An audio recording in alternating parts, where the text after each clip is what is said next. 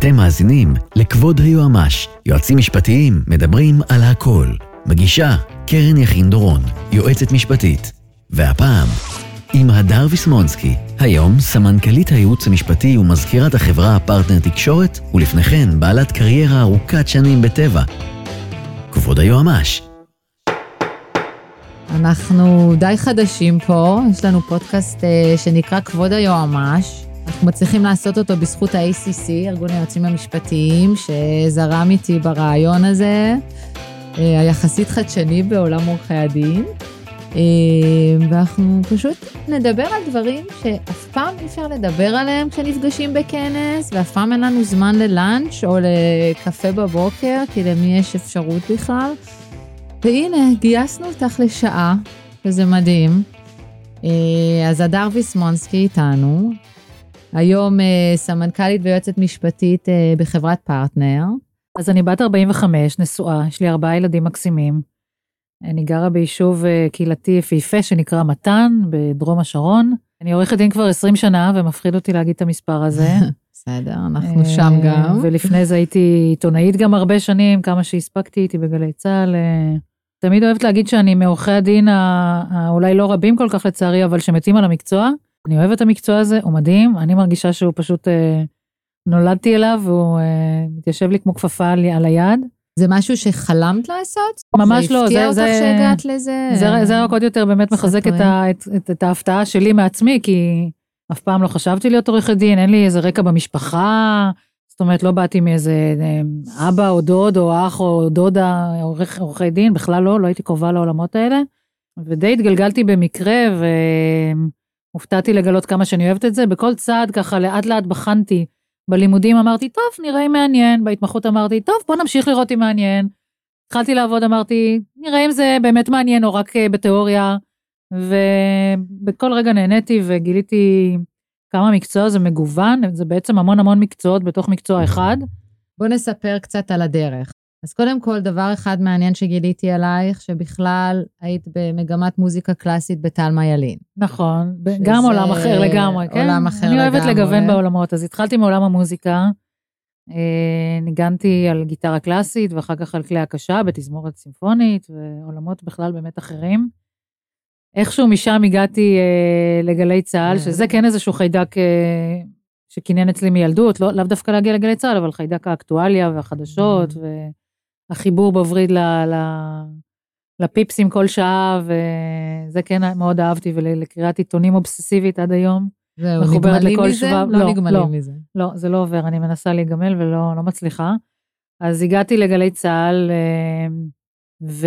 ואיכשהו משם הגעתי לעולם המשפט, זאת אומרת הייתי בין יתר תפקידים גם כתבת לענייני משפט, ואחר כך כתבת בכנסת הרבה שנים, וראיתי המון גם uh, תביעות ובג"צים והליכים משפטיים, ואחר כך הליכי חקיקה בכנסת, והבנתי שזה עולם מאוד מעניין, עדיין לא ידעתי אם הוא מתאים לי, אבל חשבתי שהוא מספיק מעניין בשביל uh, לבדוק אותו.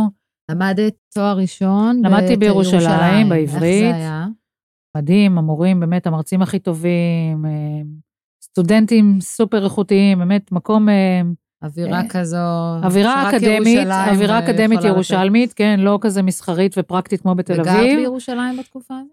גרתי בירושלים כבר מגלי צה"ל, עברתי Mm. בתור חיילת, ואחר כך גרתי כל הלימודים ו...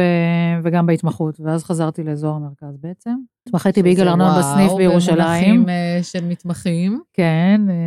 איך היה, איך הייתה קראו לי את העבודה הצורה? ו... ולמדתי המון. אני חושבת שזה בית ספר מעולה.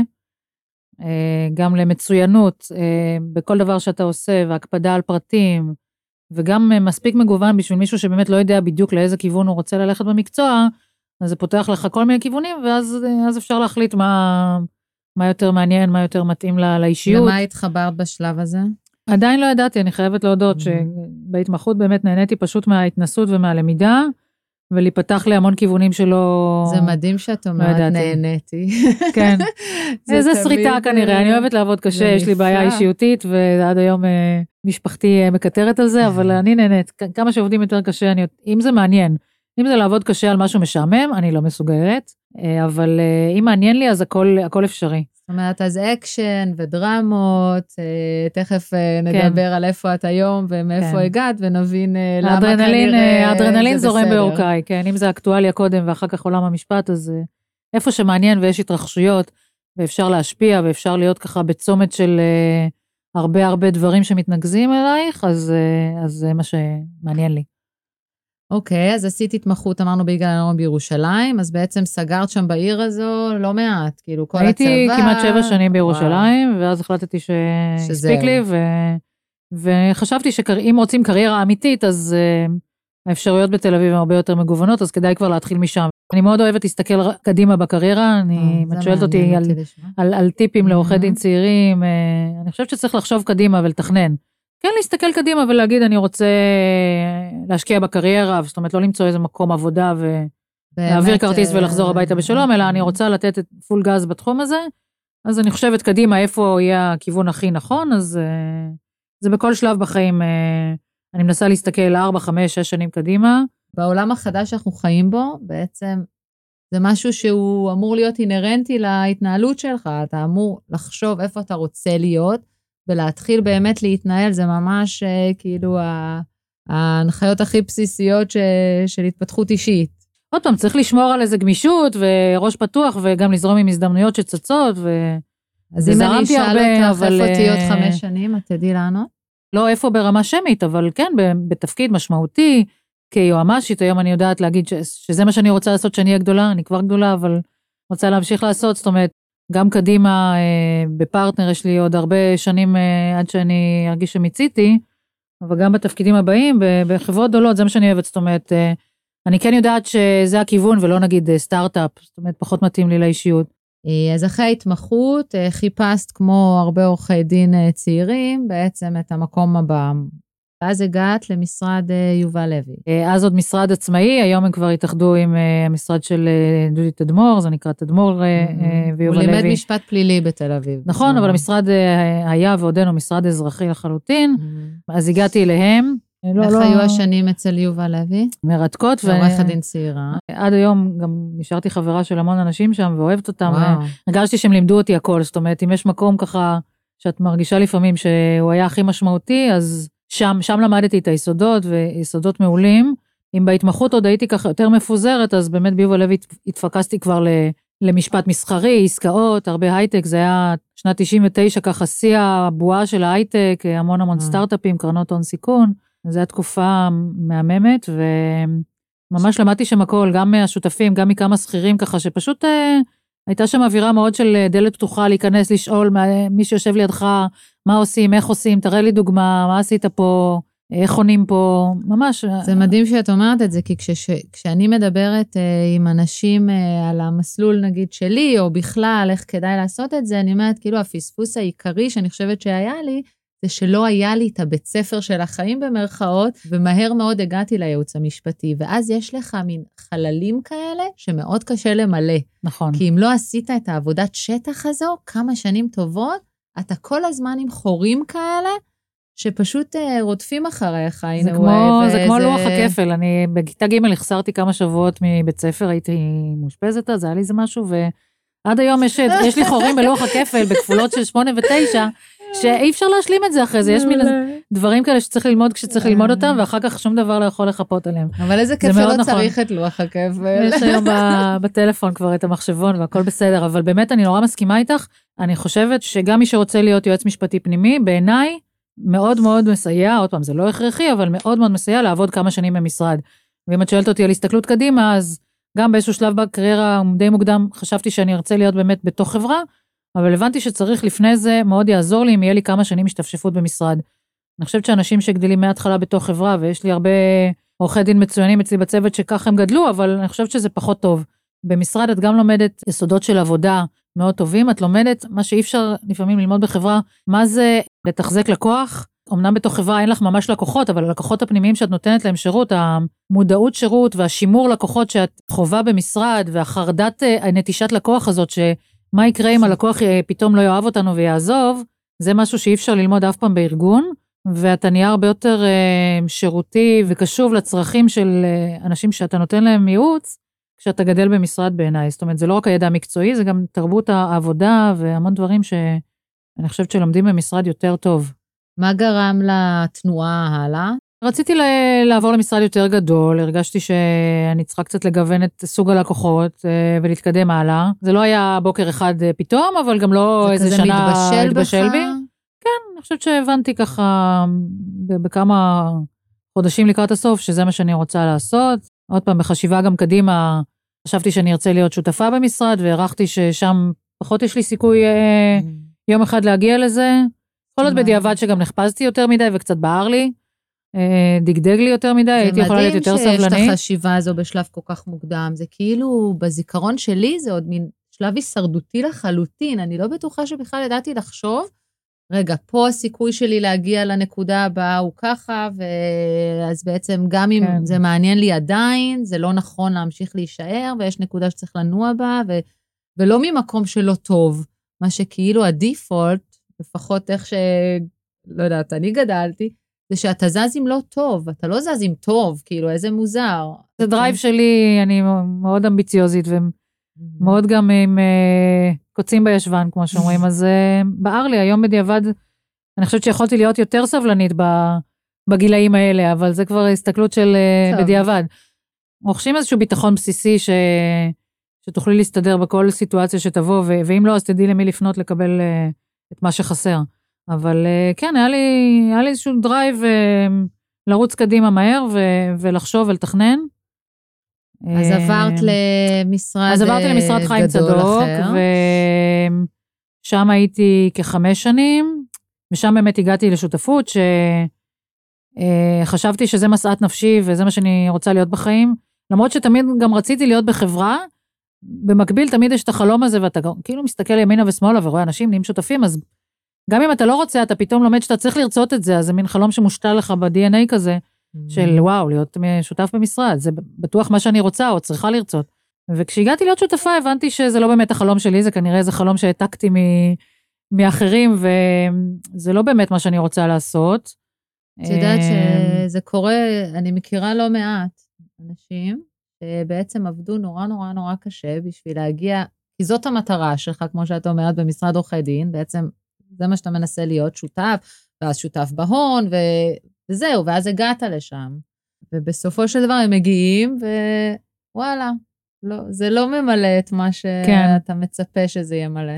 אה, נכון, ו- והבנתי שבאמת, כמו שחשבתי משלב יותר מוקדם בקריירה, מה שבאמת מעניין אותי זה להיות בתוך חברה, להיות יותר קרובה לעסק, להיות קרובה למקום שבו חושבים על הדברים בשלב הראשוני ולפני שמחליטים. כשמגיעים למשרד זה כבר החלטנו לעשות XYZ, בואו תעזרו לנו לעשות את זה.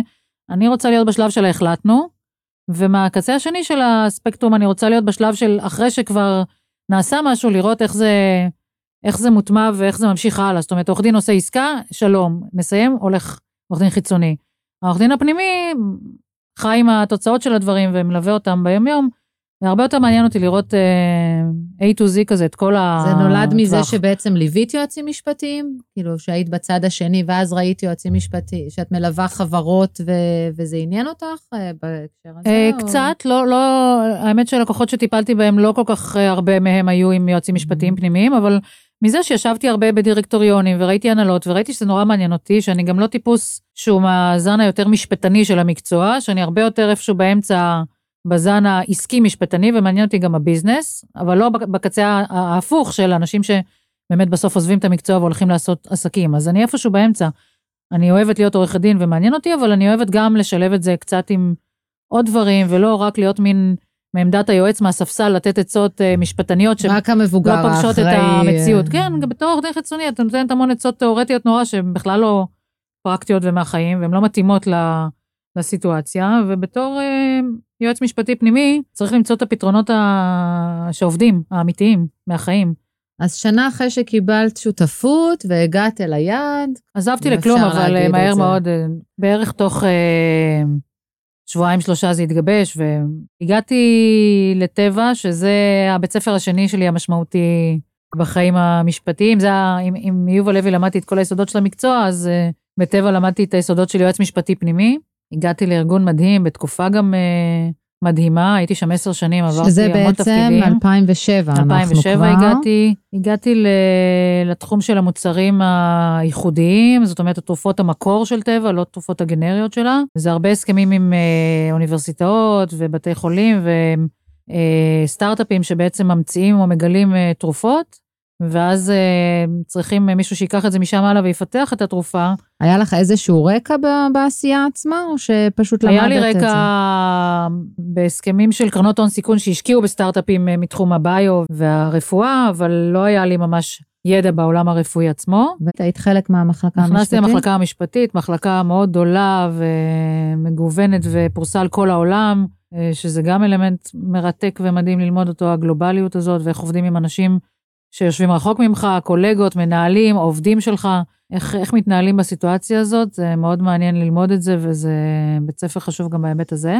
אני הרגשתי מאוד מהר אה, בבית, זאת אומרת, אה, ממש תוך זמן מאוד קצר, גם הכניסו אותי לעניינים ולימדו אותי את העבודה עצמה, גם אה, אנושית, חברתית, אה, נקלטתי שם נורא מהר, זה ארגון אה, מאוד מחבק, שמקבל אנשים מאוד מאוד יפה ומהר. בתוך המחלקה המשפטית יש איזה סוג של יותר אינטימיות, בתוך הגודל הגדול. מה הסדר גודל של מחלקה כזו? כמה עשרות? כן. בכל העולם זה כמה מאות, בישראל זה כמה עשרות. אחרי כמה שנים שם מגיע מנכ"ל חדש אה, לחברה, המנכ"ל אה, האמריקאי הראשון, או הישראלי הראשון בכלל ever בטבע שהתמנה, אה, דוקטור ג'רמי לוין, ואיכשהו הצטלבו דרכנו במהלך הכניסה שלו לתפקיד, אני עזרתי לו בחפיפה על, על כל השיתופי פעולה שהיו בתחום של תרופות המקור, ו- ואיכשהו הכרנו והייתה כימיה מאוד טובה. והוא הבין שיש לי גם רקע בתקשורת, והוא אמר לי, בואי לאיזושהי תקופת ביניים לעבוד איתי צמוד ולעזור להקים את כל המערך של, של תקשורת בעצם בארגון. נתן לי בערך יום להחליט. וואו. ואמרתי לו, אני הולכת על זה, אבל באמת כ- כהרפתקה זמנית, אני רוצה שתבטיח לי שכשאני מחליטה, אני חוזרת חזרה, עושה undo אחורה ומתקפלת מדהים. למשפטית. באמת אחרי שנה חזרתי למחלקה המשפטית, ניהלתי צוות של אה, בערך 15 איש אה. בתקופה הזאת, בכל מיני מקומות, כן, עורכי דין, גם בישראל, גם באירופה, גם בארצות הברית. איך עושים את זה? זה מורכב, זה מורכב גם כי הם רחוקים וגם כי הם מתרבויות אחרות, זאת אומרת, גם לנהל ישראלי שיושב מעבר לאוקיינוס זה קשה, ובטח ובטח אמריקאי שקשה לפעמים בדיוק לקרוא את כל מה שהוא אומר לך כן, זה גם היה לך טבעי, כמו שאת מספרת על המשפטים, לנהל עובדים זה עבודה כן, בפני, זה... זה יכולות אחרות לגמרי. השתפשפתי קצת, התגלחתי לזקן שלהם בהתחלה, עם הרבה אינטואיציה ועם עזרה מהארגון, לומדים את זה, זה לא רוקט סיינס בסוף. בונה איזה מערך אה, אם, של... אם יש לך את הרגישות האנושית ואת האינטליגנציה הרגשית לעשות את זה, ואת הרצון לעשות את זה, הרבה עורכי דין, זה סוג של כאילו הם מרגישים שזה נכפה עליהם וזה לא באמת מעניין אותם, ותנו לי להתעסק בעבודה, עזבו אותי מה... השטויות האלה של ניהול, ונו, שהעבודה תיעשה. אם את באמת לוקחת ברצינות את התפקיד הניהולי ומייחסת לזה חשיבות ומשקיעה באנשים, וחשוב לך מהם ומההתפתחות שלהם, אז את גם תלמדי לעשות את זה מהר. זה, אם זה חשוב לך, אז את תדעי. אה, ולי זה היה חשוב, אז אה, גם שזה, זה... במה זה כרוך? קודם כל, מעבר, מעבר לניהול של אנשים, יש כמובן גם המון התעסקות בבירוקרטיה הניהולית של תקציבים ותוכניות עבודה, ותקנים, ו... איך את כל זה אתה לומד אחרי שהיית עורך דין אה, במשרה? זה לא פשוט, זה באמת החלקים שעד היום יותר קשים לי. אני לא כל כך... מלעבוד ב... עם אקסל, בדיוק, לעבוד באקסלים. שלא היה לך מושג. אני תמיד אומרת, עורכי דין זה אנשים של וורד, רואי חשבון mm. וכלכלנים זה אנשים של אקסל. אני לא מתחברת כל כך לאקסלים וזה יותר קשה לי, אבל בסדר, צריך גם לפעמים... אה... אני לא מתבייש לשאול, אני לא מתבייש להגיד שאני לא יודעת כשאני לא יודעת. אני, מה שיותר חשוב, יודעת מה אני לא יודעת, אז אם אני מרגישה שאני צריכה לעשות משהו ואני לא בדיוק מבינה מה, אז אני נעזרת. אני חושבת, uh, אולי זה גם חלק של ניהול נשי, אני לא יודעת אם זה סטיגמה או פיקציה או שזה באמת קיים, אבל uh, אני לפחות הרבה פחות מנהלת ממקום של אגו, אין לי שום בעיה להודות כשאני לא יודעת, אין לי שום בעיה לשאול שאלות מטומטמות עד היום. זה אחד המשפטים הראשונים שאמר לי עוזי קרניאל שהוא קיבל אותי לטבע, הוא אמר לי, אל תתביישי לשאול שאלות מטומטמות. אמרתי לו, טוב, אני מקווה שהן לא יהיו לגמרי מטומטמות. אומר לי, לא, לא, תשאלי שאלות מטומטמות. וזו עצה נורא טובה, ואני אומרת את זה גם לאנשים שאני מקבלת לעבודה היום, באמת, תרגישו חופשי אה, לשאול את הדברים הכי, שנראים לכם הכי מפגרים. קודם כל, הם, הרבה פעמים זה בכלל לא מפגר, זה שאלות סופר חכמות, שפשוט אף אחד לא חשב עליהן קודם, או הרבה שנים כבר לא חשב עליהן ועשה משהו מכוח האנרציה. הרבה פעמים שאלה שנראית שטותית, פתאום אה, מובילה לאיזושהי תגלית. יש לך אנשים שאת מתייעצת איתם מחוץ למערכת, אה, מנטורים? אה, יש לי גם וגם וגם. זה מאוד קשה במשך שנים למצוא באמת את האנשים ש... את גם בוטחת בהם, כי בעמדות כאלה זה מאוד מאוד מאוד uh, רגיש. אני לא יכולה לפעמים על התלבטויות מאוד מאוד uh, גדולות שיש לי לשתף אף אחד. אז עם השנים לומדים uh, על מי אפשר לסמוך בדיסקרטיות, ועל מי אפשר לסמוך ברמת הזמינות, שכשתצטרכי ב-11 בלילה עם איזה קרייסיס לשאול מישהו, אז מי יהיה שם בשבילך ומי יגיד לך דברי איתי מחר אין לי זמן או לא יענה לך, ועל מי אפשר לסמוך בזה שהוא, יש לו עצה טובה וחכמה ולא סתם איזה סיסמאות נפוחות או שאת לא מתחברת לסגנון. אני, יש אנשים לא רבים שאני מתחברת אליהם, וזה בעיקר אנשים שאני מרגישה שהם בסגנון שלי ובצורת החשיבה שלי ובצורת ההתנהלות שלי. וברמה האישית, שאת, אה, יש לך מחשבות אה, על הקריירה, על עצמך, על השילוב של, אה, עוד לא דיברנו על זה, אימהות, קריירה, המרוץ, כן איזון חיים, אז קודם עבודה. כל, יש לי בעל נפלא, והתברכתי, או תלוי איך מסתכלים על זה, זה פלוס או מינוס, אני נשואה לפסיכולוג קליני. יש בזה הרבה מינוסים, כי אי אפשר לריב עם פסיכולוגים, הם תמיד מנצחים בכל ויכוח. הם מביאים טיעונים פסיכולוגיים שאני לא יודעת איך לענות להם אף פעם. אבל מצד שני, זה פרטנר לחיים שבאמת אפשר אה, להתייעץ איתו ב... בהתלבטויות האישיות אה, הכי לעומק והכי קשוב והכי... שאני יודעת שיעזור לי תמיד ויחשוב עליי ו... והוא בצד שלי. אה, וכמה חברים טובים, אבל בסוף, בסוף, בסוף, באמת, ההחלטה היא נורא אישית, בהמון דברים, בין אם זה החלטות קריירה, בין אם זה בהתנהלות השוטפת, כל מיני החלטות קשות שצריך לקבל, אין בסוף אף אחד שיודע באמת להחליט בשבילך. זה קצת אה, תחושה, תחושת בדידות לפעמים, אבל אה, בסוף אין תחליף לאינטואיציה שלך, ואת בסוף מתכללת את מגוון העצות שקיבלת ומגוון הדברים שאמרו לך, ויוצרת מזה בסוף את התשובה שאת מתחברת אליה, אחי. אין, אין תחליף לזה. איך, אה, איך מסתדרים בארגון כזה שעובר אה, טלטלות, שעובר שינויי אה, הנהלה בכירה? אתה מקבל כל פעם אה, מנכ"ל אחר, אה, תביעות ענק לפעמים, אה, הרבה טלטלות. אנחנו רגילים להיות המבוגר האחראי בחדר בהרבה סיטואציות, אז גם כשיש טלטלות זה עוזר קצת לשמור על רוגע. אני חושבת שלעורכי דין יש יתרון מאוד מאוד גדול במובן הזה, נגיד אנשי מכירות, אנשים שהם הרבה יותר, בוא נגיד, הפלקצואציות שם, הדינמיות ברגשות היא, היא מאוד עזה, אז גם כשיש טלטלות הם, הם לוקחים את זה לפעמים לדרמות ופאניקה. שאנחנו יודעים קצת יותר רגע לחשוב מהמקום הרציונלי ולא האמוציונלי. יש לי, יש לי את הבית, את הבית שעוזר לי להירגע, למרות שתמיד קשה להתנתק, אין מה לעשות, אני לא באמת סוגרת את הדלת מאחורי כשאני נכנסת הביתה ושוכחת מכל מה שהיה בעבודה, זה לא עובד ככה. קצת uh, בתקופות קשות, אז, uh, אז הבעל והילדים עוזרים לי להבין שיש uh, פרופורציות בחיים. מאוד מקפידה, כן, לשמור לי קצת את התחום שהוא שלי.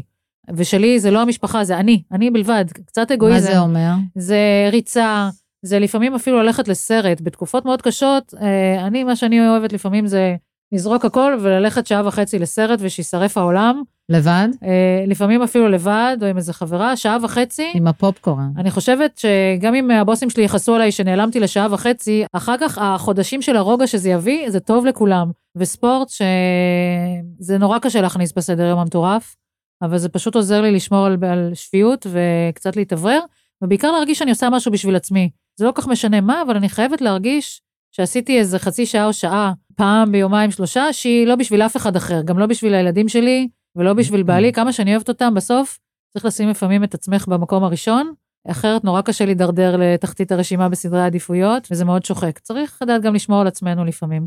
מעניין אותי לשמוע ממך, דווקא בתפקידים הכל כך בכירים והכל כך אינטנסיביים, וה-24/7 הזה, איך אתה עושה את זה, שלא לומר ארבעה ילדים, ושם דרך אגב הם חצי מהם, I'm a single mom of two, I'm a single mom of one, זאת אומרת, כאילו כן. משהו שמתפרק בדרך, או הזוגיות, או שאין ילדים, או, או שהיא מגדלת אותם לבד, או הולכת לדמעה, כן. או שבאמת היא הייתה צריכה לעזוב, ואחר כך המציאה לעצמה איזשהו עסק, זאת אומרת, דברים אה, שהם מאוד מעניינים, אבל אתה רואה ש, ש-it's an issue, כאילו, זה, זה ברור, עניין תראי, פה. השאלה איך היא עושה את זה, אה, גם אני מסתכלת על אחרות ושואלת את עצמי, זה לא שמצאתי את הפתרון ואני יודעת, אני לא שם.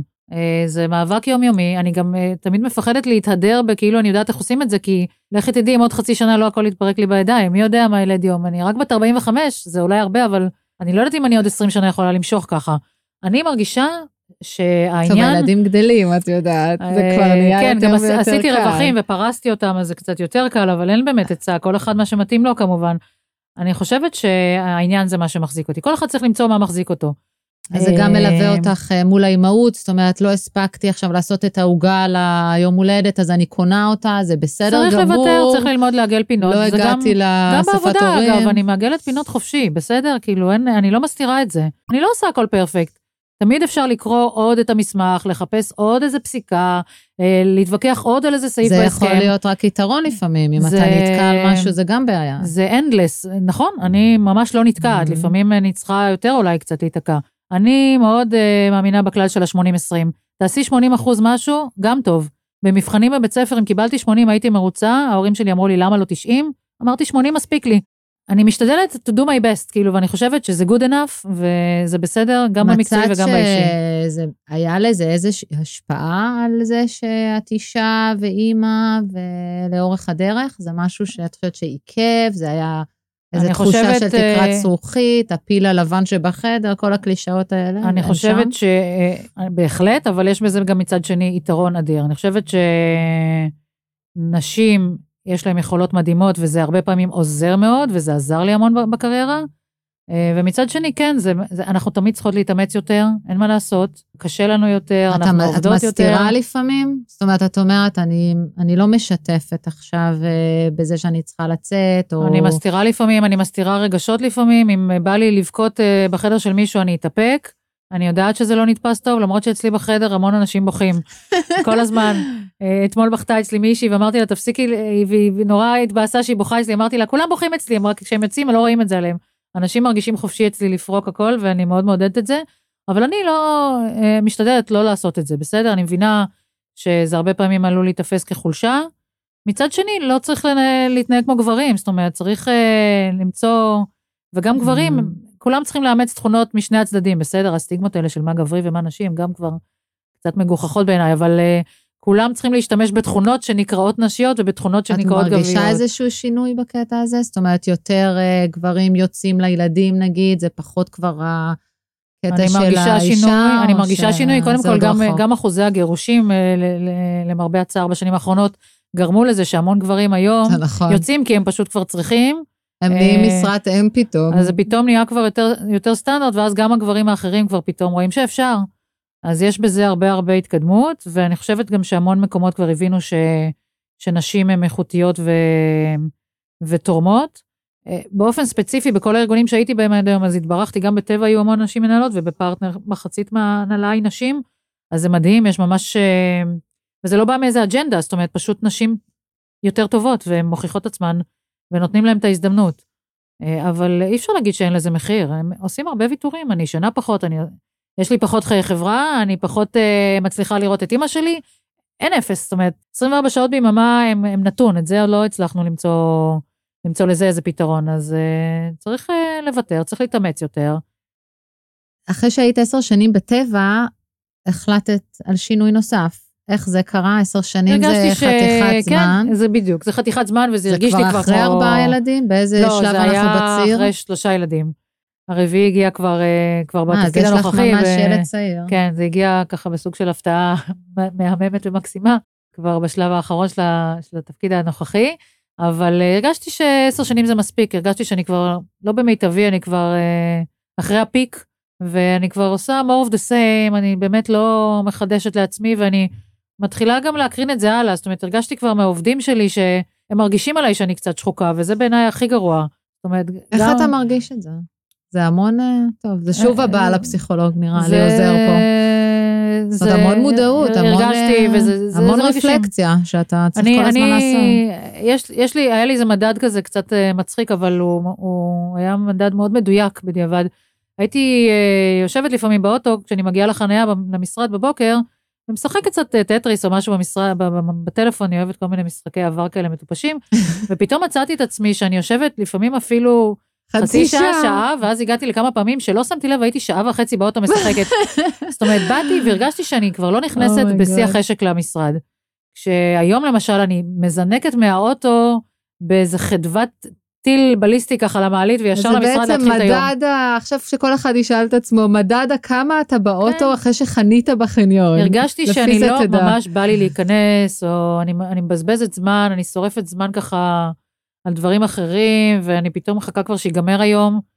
כי כשאני... ואתה לא אומר, רגע, אז אני אמצא עניין במקום אחר. בשביל מה עכשיו את כל ה... להתחיל עוד פעם מסע כזה? אני כבר במקום כל כך אה, מסודר, גדול, בטוח יהיה עניין תמיד, אז אני אמצא עניין במקום זה נורא אחר. קל להישאב לנוחיות הזאת, אבל... אה, אז מה עושים כש... אוקיי, אז זה מתגבש, מתגבש, ואז מחליטים שזהו. האמת שגם סוג של החלטתי שזהו, וגם פתאום הגיעה אליי הצעה, זה איכשהו היה כזה גם וגם. אז היא הגיעה, זאת אומרת, לא נפלטת לכלום, נפלטת כבר עם איזה כיוון. כן, אז, אז בסוף איכשהו צדו אותי ו, והגעתי הגעתי לפרטנר, האמת, בדרך די חריגה, כי לא הכרתי אף אחד, ממש. בדרך כלל אתה מגיע לפחות עם מישהו שהביא אותך, המליץ עליך מבפנים, מכיר אותך, משהו, קצה חוט. אה, לתפקידים כאלה בכירים, אתה בדרך כלל מכיר מישהו בבורד, מישהו בהנהלה, מישהו.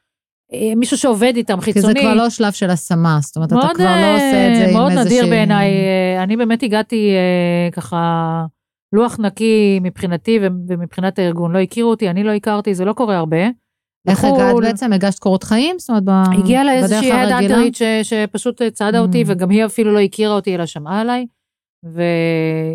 ובאתי לה, ומאוד התחברנו, ואז הגעתי לסדרה של רעיונות, ופשוט uh, הייתה תחושה שזה מתאים. תספרי לנו קצת על התפקיד בפרטנר, על ה... כמה זה היה שונה ממה שעשית עד אז, איך מנהלים מחלקה כשהצניחו אותך מבחוץ ובעצם לא גידלו מישהו לנהל את המחלקה הזו? קודם כל זה, זה מאוד שונה ו, וגם מאוד לא שונה ממה שעשיתי. מצד אחד זה היה באמת לעבור לתחום אחר, אבל בסוף בבייסיק, ביסודות המשפטיים בטח, אין הרבה שוני. אנחנו מין ג'נרליסט כזה שצריך לדעת מספיק בהמון דברים, אבל אף פעם כנראה לא ידע המון בתחום אחד, או יש לך אולי תחום או שניים שאת יודעת יותר, אבל את לא תדעי בכל התחומים את הכל. הקווים שהנחו את מי שבחר בי, זה להביא מישהו באמת עם ראייה קצת אחרת, ולא דווקא מישהו מבפנים, ששבוי קצת יותר מדי בתפיסות הישנות, אלא מישהו שיכול לנער את המערכת ולהביא מבט מזווית אחרת. איך אה, ידעת מה לעשות? כאילו, איך ידעת איך לנהל מחלקה? זה בעצם פעם ראשונה... ש... ניהלתי, ניהלתי גם אה, צוות אה, גם mm. קודם, פשוט יותר קטן, אבל לנהל כבר, כבר למדתי והשתפשפתי קודם. זה פשוט בהיקף יותר גדול, זה קפיצת מדרגה, לומדים. זה... יש לך איזשהו טיפ? נשמע לי שאינטליגנציה רגשית זה קריטי פה. זה must. משהו לשוטף, אתה, יש אפילו ברמה של לפרוט את זה ליום-יום, זאת אומרת, כל יום או פעם בשבוע אתה נפגש עם צוות, פעם מש... בשבוע... יש לי שגרות לא ניהוליות לא שאני מאוד מקפידה עליהן, אבל מעבר לכל, אני חושבת, אני מנסה כל יום לגעת בכל אחד באיזשהו אופן, לראות אותו לדקה-שתיים, כל אחד בחטיבה, ובמיוחד אה. אנשים שמדווחים אליי. לפחות את ה-15 דקות רגע, מה קורה אצלך, מה חדש, מה נשמע, איך בבית, אבל גם uh, על מה אתה עובד. כמה נגיד, אם את מסתכלת על יום עבודה שלך, את במין uh, זמן שאת אומרת, עשיתי משהו משמעותי, כמה זה עבודה, עבודה כי אין ברירה, וכמה זה ניהול ברמת הפוליטיקות. ו... אני חושבת, מרבית הזמן זה בפלואו, זאת אומרת, מרבית וואו. הזמן אני באיזשהו היי כזה, קצת על דורפינים. מדהים. אה, יש ימים קשים, יש רגעים קשים גם בימים טובים, יש הרבה קושי, זה לא גן של שושנים, ממש לא. יש הרבה מאבקים, גם אישיים, גם מקצועיים, גם שאנשים שאני מסתדרת איתם הרבה פעמים מתווכחים, כי חושבים אחרת, אנחנו בני אדם. בסדר, יש ימים גרועים, אבל כשאת יודעת שוואלה, מחר אה, את מניחה שיהיה יום אה, טוב, הכל יהיה בסדר, אז זה מאוד נותן פרופורציות. רוב היום שלך, היית אומרת, ממה הוא מורכב? הרבה מאוד ישיבות, שיחות, פגישות, מסמכים לא הרבה בכלל. בעצם עורכי הדין במחלקה פונים חשיבה. רק אם הם חושבים שהם צריכים לנהל איזשהו דיאלוג? הם גם יודעים על מה אני בדרך כלל מצפה לשמוע, או אוהבת לי לדעת או להתערב, הם כבר למדו אותי במרבית המקרים. או שאני פונה אליהם כי אני שומעת על משהו, או עולה לי שאלה, או אני רוצה שהם יבדקו משהו, אז זה הדדי, אבל אה, הם, הם מאוד עצמאים. העצמאות אצלנו היא הכרחית, אני לא, לא יכולה... לנהל אנשים שלא מסוגלים לקבל החלטות בעצמם או לא מספיק מנוסים, הם חייבים לדעת mm-hmm. לרוץ לבד, וגם לטעות, אין, אין לי שום בעיה, אני, אני טולרנטית לטעויות, זה בסדר. אה, איך הם מכירים את הבריף הזה? אני גם אומרת אותו, וגם מתנהגת אותו, זאת אומרת, הם, הם, הם למדו שגם כשהם טועים, אני לא יוצאת מדעתי ומאבדת את זה. אני אומרת, אה, זה לא היה צריך לקרות, לא היינו צריכים לעשות את זה, זאת אומרת, אני לא, אני לא חושבת שזה סוף העולם לטעות, יש טעויות שהן חמורות יותר וחמורות פחות, אבל בעיניי לטעות זה חלק מלעשות, כמובן שעדיף לטעות כמה שפחות ובחמישה אחוז מהזמן ולא בתשעים וחמישה אחוז מהזמן. בטעויות קטנות אם אפשר. אבל אם אפשר שהן יהיו קטנות ונדירות, אבל גם אם הן גדולות והן קורות, uh, אז uh, יוצאים לדרך ומשתדלים uh, לכוון תוך כדי תנועה. לקראת סיום ככה, אם היית חושבת על עצמך בתחילת הדרך, איזה טיפ היית אה, נותנת לעצמך? זאת אומרת, משהו שהייתי שמחה לדעת בגיל 20 אה, שלא ידעתי והיום אני יודעת? פחות תזזיתיות, אה, אני חושבת שהייתי תזזיתית, למרות שהדור של היום הוא הרבה יותר תזזיתי, אז זה כלום לעומת מה שהיה אצלי, אבל סבלנות, זה מרתון, זה לא ספרינט. דברים יגיעו וצריך באמת לבנות אותם נכון. אני חושבת שבסופו של דבר זה מה שקרה לי, אבל הייתי באיזשהו סוג של כל הזמן אה, מרוץ שזה יקרה, וזה היה מגיע גם אה, עם פחות אה, ריצת אה, אמוק קדימה. אפשר לשמור על איזה קצב יותר יציב, והדברים בסוף אה, בדרך כלל נופלים למקום הנכון. אם, אם אתה באמת עושה את הדברים נכון, ומתכנן, וחושב, זה מגיע. התשוקה הזו היא הדבר הכי מדהים פה, זה כיף גדול לראות את זה. תודה רבה. אחרי עשייה כזו משמעותית. כן, הכל עוד לפניי, הדברים הטובים עוד לא קרו. הכי טובים עוד יקרו. את יודעת שיש שאלה כזו ששואלים בשביל מדד האושר, כמה מ-1 עד 10 אתה חושב שהרגע מאושר בחיים שלך עבר, אז את לגמרי חושבת שלא. היו לי המון, ויהיו עוד הרבה ויותר טובים, ועוד יהיו. אני בטוחה. איזה כיף. תודה רבה רבה. תודה רבה. נשחרר אותך לעשייה האמיתית, אני יודעת שזה יום לחוץ. תודה, תודה רבה. תודה שבאת. ובהצלחה בהמשך הסדרה. ביי ביי.